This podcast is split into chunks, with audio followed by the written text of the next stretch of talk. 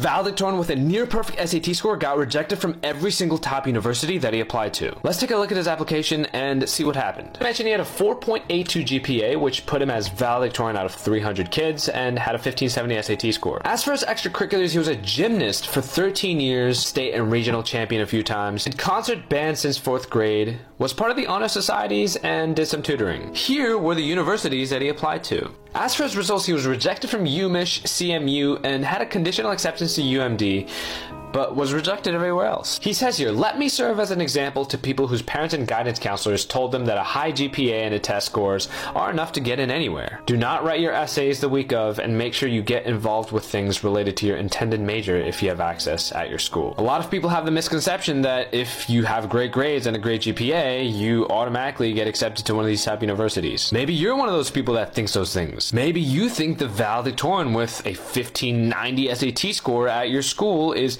destined to get into one of these top universities. Harvard, probably, right? I was that guy.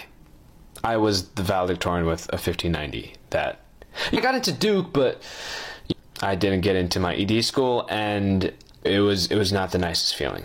But here's the other thing, right? If you have the ability to get a 1570 SAT score and the diligence to be valedictorian out of your class, then you'll be successful no matter what you do.